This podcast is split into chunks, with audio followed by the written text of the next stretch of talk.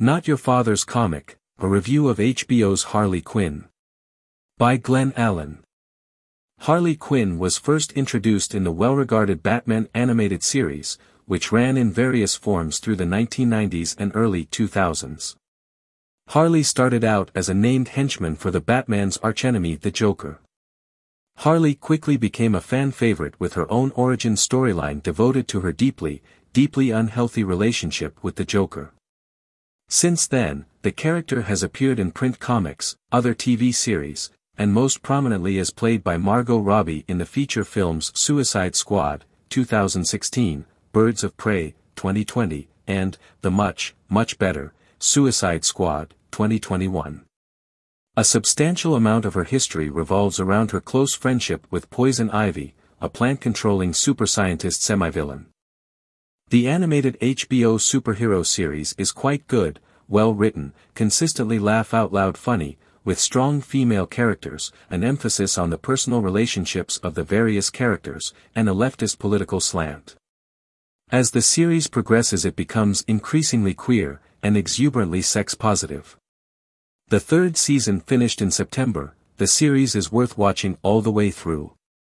I frequently recommend it as an enjoyable watch to my friends and family. Although there are many comic book in-jokes, it can be enjoyed by people who are new to the genre. Also, the Joker becomes the socialist mayor of Gotham City. The series is set in Gotham City, the hometown of the Batman, in the non-canon asterisk world of the 1970s and 1980s Saturday morning children's cartoon Super Friends. The writers take advantage of the low stakes involved to double down on the inherent silliness of superheroes, where full-grown people run around in masks, capes and brightly colored onesies punching bad guys. An incorporated cabal of superpowered baddies called the Legion of Doom maintains a landmark clubhouse in the middle of what is clearly a stand-in for New York City. Over the course of the series, Harley Quinn, voiced by Kaley Cuoco, breaks up with Joker, reimagines her origin story, and develops a series of real friendships. She also journeys across the galaxy, acquires an army of winged demons, and then realizes that she isn't really interested in world domination. She stops more than one horde of plant monsters and most importantly starts a romantic relationship with her best friend Poison Ivy, voiced by Lake Bell. This is not a normal comic book relationship. Harley and Ivy have fights, work through living together, trust issues, and revelations of prior relationships, as if they're in a real relationship. Their relationship is a central plot point, which is not how relationships are normally dealt with in a superhero series. In a genre rife with racism and sexism, Harley Quinn is a welcome addition. As a genre, superhero comics and movies are rife with racism and misogyny, both explicit and implicit, and often are little more than toxic wish fulfillment for both teenage and adult man-children alike. Although there are several recent exceptions, especially among independently produced comics, these criticisms are often valid. For example, in the Marvel Cinematic Universe, of the 50 to 60 major named characters who run around doing heroics, I count 14 who are female and 11 who are not white, aliens don't count. There are a similarly small number of LGBTQ plus characters. Several of these women have died, had mental breakdowns, or have had other trauma which is generally not written into the story of male characters. Natasha Romanoff, Black Widow, was trained and brainwashed from childhood to be an unfeeling murderer.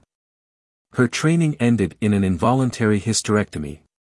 Steve Rogers, Captain America, was injected with a super serum. Female Gamora, of the Guardians of the Galaxy, was adopted by Thanos, who had just murdered her parents, and trained to be an assassin. Bruce Banner, Hulk, is exposed to gamma radiation.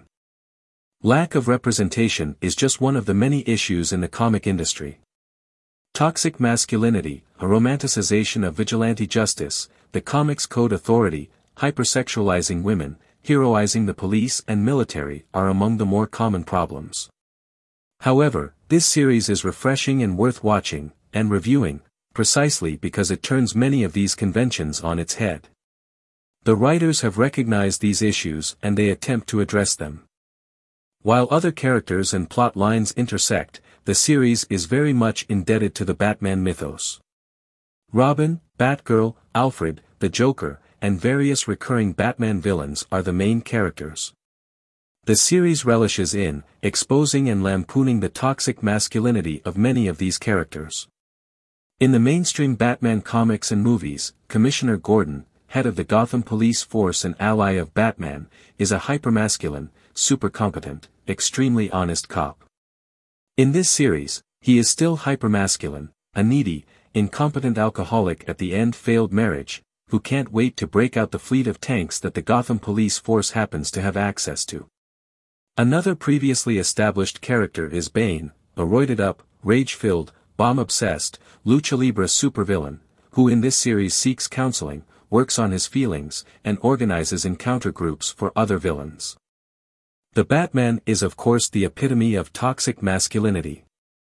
Unable to deal with his emotions regarding his parents' deaths, he is still attempting to avenge them even after more than 30 years. His inability to process his feelings permeates his life, family, friends, and romantic relations are all kept at a distance because of his need to maintain his secret identity. In most Batman movies and comics, this is presented as masculine and a heroic sacrifice. In Harley Quinn, it is sad and self-destructive, ending in a mental break and an unhinged attempt to resurrect his parents as plant zombies that form the climax of the third season. Another example is the case of Nora Fries, the wife of Mr. Freeze, an ice-themed opponent of Batman.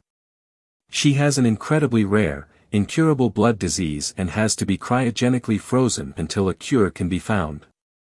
Mr. Freeze then embarks on a life of crime in order to fund his research on Nora's cure. In this scenario, Nora is robbed of all agency, and is literally immobile. She only serves as motivation for a male character.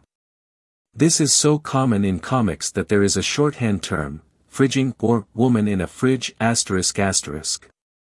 But this dynamic changes in seasons 2 and 3 of Harley Quinn when Nora is thawed and Mr. Freeze dies saving her.